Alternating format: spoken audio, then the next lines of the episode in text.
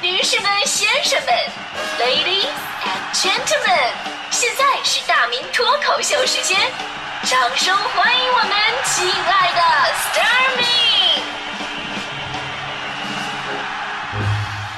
哎，欢迎各位来到今天的大明脱口秀，我是大明。呃，关于好人好报啊，以前有个段子，说一哥们儿呢在街上看到一只小猫，爬到一棵树上下不来了啊，旁边好多人围观，但是没有人敢爬树上去救。这哥们就想到了古代，不是有一个故事吗？叫结草衔环的故事。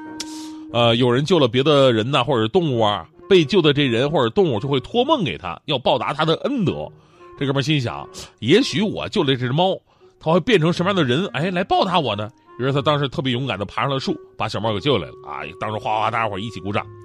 结果呢，半夜睡觉，他果然梦到了一个长得特别漂亮的女孩啊！这女孩说了：“我是你今天救的那只小猫咪，特意来报答你的恩情。我要把我最喜欢的东西送给你。”这块在梦里边特别开心。早上醒过来一看，在枕头旁边果然发现了小猫给他留的礼物，一只死耗子。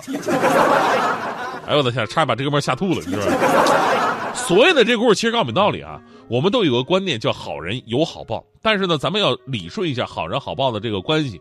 这里边有个容易混淆和矛盾的东西，那就是做好事不求回报，对吧？其实很容易理解，真正的做人好人好事啊，呃，就是为别人着想啊，不会考虑到之后咱们会有什么回报。当然了，如果是为了回报而才才去做的好事其实也行。我我觉得也行，对吧？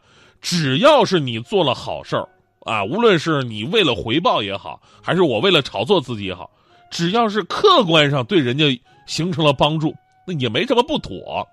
不过呢，这么做有一大隐患，那就是以自己的利益为出发点，就算啊，咱们自以为做的是好事，但是也容弄跑偏。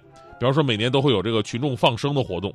呃，昨天咱们就说了一个新闻嘛，说云南西双版纳一哥们呢放了几麻袋的蛇，啊，先是买，然后再再再放，在澜沧江放生了。你自己是爽了呀，但是请问，如果别人路过这儿或者在山里边啊，突然发现你放生的蛇，请问是什么感想，对吧？是当年许仙救了一条蛇之后，白素贞来报恩。且不说这是神话，就算有一天你遇上了，你一开门，门口站着好几十个白素贞，是吧？官人，我来了。旁边啊后边站着二百多个小青，你受得了吗你？对吧？很多人啊说放生是佛教的传统，其实还不止如此。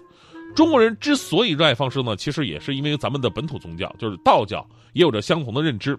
道家曰嘛，天道好生，天人合一，都体现了古人保护自然、爱护生命的精神。早在鲁国时期，中国汉地就有在特殊的日子放生的说法了，甚至已经出现了专门的捕鱼鸟以供放生的这么一个情况。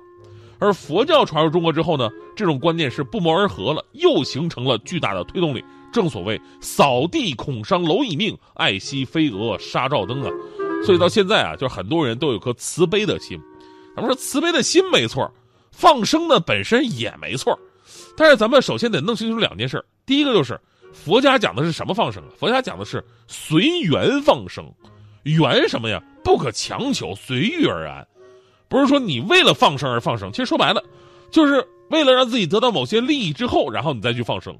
反过来，如果说有一天啊，说哎呀，你杀生会满足你的利益，那你会不会去做个屠夫呢？对吧？我上中学那会儿，我们学校旁边就是长春的南湖，南湖挺大的哈。有一次我去那儿溜达，看到我俩同学在那钓鱼呢，我纳闷我说咱们下午考试，你们还来钓鱼？问题是连桶都没，你鱼放哪儿啊？他们这么说的，说哎呀，钓完了以后就放生。保佑下午考考个好成绩，我就你们这么折腾鱼，你觉得鱼还会保佑你吗？所以呢，咱们说放生的第一点讲的是随缘放生，第二点更重要，就是科学放生。之前咱们也说过，说有朋友啊放生了一只养了很久的乌龟，扔到海里边去了，然后呢乌龟流着眼泪往回爬，这哥们也是万分不舍，然后又捡起来又扔回去了，几次三番，乌龟终于走了，这哥们还特意发了个朋友圈，感叹乌龟啊。跟人待久了都会有感情，懂得留恋，对吧？结果下面有哥们留言说：“大哥，你放生的那是陆龟，陆龟你往海里扔，你人家能不哭吗？现在没回来，估计是被淹死了吧。所以呢，当我们有爱心了，不求回报的主动去放生的时候，也得注意一下你放生的方式科不科学。之前有个主播发了个微博，说这个朋友送了送了四箱大闸蟹。”回家一看，哟，大闸蟹都是活的啊，不忍心吃，正好还赶上过生日，于是就把这大闸蟹给放生了。咱们说这种爱心呢，可不可取并不重要，啊，毕竟螃蟹真的挺好吃的。但这份善良，我们说值得肯定啊。只不过螃蟹生活的水质跟咱们身边的小河可能不太一样，如果不适应的话，螃蟹很容易就死了。反过来呢，这个螃蟹会不会对这个水生态环境造成破坏，它也不一定。所以说，你还不如吃了呢，真的真的。我有朋友呢，偶尔去一些水库去钓鱼啊，水库钓鱼，但是钓上来东西吧，有的时候千奇百怪。你本来是想钓上一条红鳟鱼，结果出来的是一条是一只巴西龟，因为在水库旁边放生的人太多了，什么巴西龟啊、鳄龟啊、清道夫啊这种外来物种真的应有尽有，对自然环境造成了严重的破坏。说实说实话，你放生了十个鳄龟。相当于直接弄死了两千条鱼，你信吗？这还不是最奇葩的，还有在这个菜市场偷鳝鱼放生的，买了一大堆这个扇贝啊、蛏子放河里边的，还有捉了两百斤也不知道多少只的这个老鼠啊，把两百多斤的老鼠啊一起放生了的。最逗的还有把鱼籽儿、鱼籽埋到沙子里边，然后呢求观音菩萨保佑让鱼籽变成鱼。不科学的放生呢，带来的就是环境的破坏、邻居的遭殃，还有这个放生动物的灾难。很多公园管理的人都说呀，说很多人第一天来放生鱼，第二天他们就得捞出一批一大批的死鱼。最最过分的时候，因为放生市场的巨大，已经催生了一条捕捉、贩卖、购买、放生，然后再捕捉的一个可持续发展的产业链，甚至还配合上了互联网加。强制性放生加上不科学放生，不仅没有达到放生的目的，反而长期支持了捕捉动物，甚至很多还是珍稀保护品种动物的非法市场。一边放一边捉，捉完再放，放完再捉，你说动物的内心崩不崩溃？所以呢，回到放生这样一个活动啊，你说它有意义吗？我觉得意义肯定是有的。其实从古至今啊，世上的生灵不计其数，你能救多少并不重要，因为你肯定救不了多少。重要的是什么呀？重要的是通过放生的这个仪式感，呼唤人们善良的意识，保护动物，热爱自然，这是我们人类应该去做的一件好事儿。而这样的好事儿带来的地球生态平衡，其实就是人类的一个好报。所以呢，随缘放生、科学放生非常重要。就说到这儿，我我身边就有这么一位善人啊，呃，我拿他的事迹给大家伙打个样吧，看看什么才是真正的放生。呃，我这个朋友呢，就是强嫂啊，强嫂就徐强媳妇嘛。强嫂心地善良、温柔贤惠，就是大家伙听节目也能知道这个性格啊。平时走路脚都不敢往地上踩实了，怕踩到那个蚂蚁的那种啊，就能善良到那种地步了。现在不是春天了吗？那天晚上睡觉之前吧，强嫂突然发现他们家那个墙上趴着一只蚊子。春天天冷啊，这蚊子看起来就很虚弱啊，肚子瘪瘪的，没什么精神。强嫂看完以后啊，就深心生怜悯，觉得这个蚊子真的是太可怜了啊。都什么年代，连温饱问题他都没有解决啊！心想我不入地狱谁入地狱啊？然后强嫂就轻轻的捉住了这只蚊子，放到了强哥的被窝里边。而此时身边的强哥早已渐渐入睡。慢慢喜欢你，慢慢的亲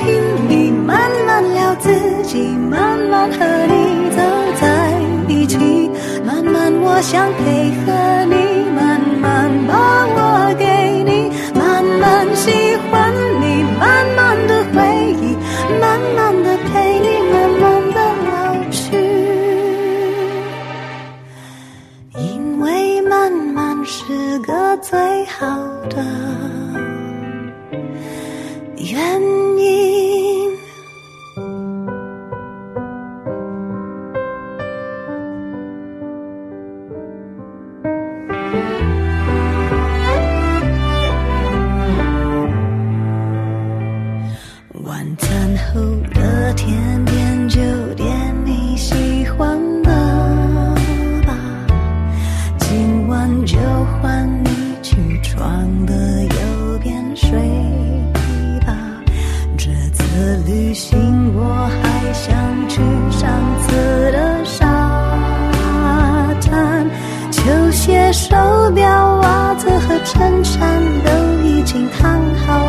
行李箱，早上等着你起床，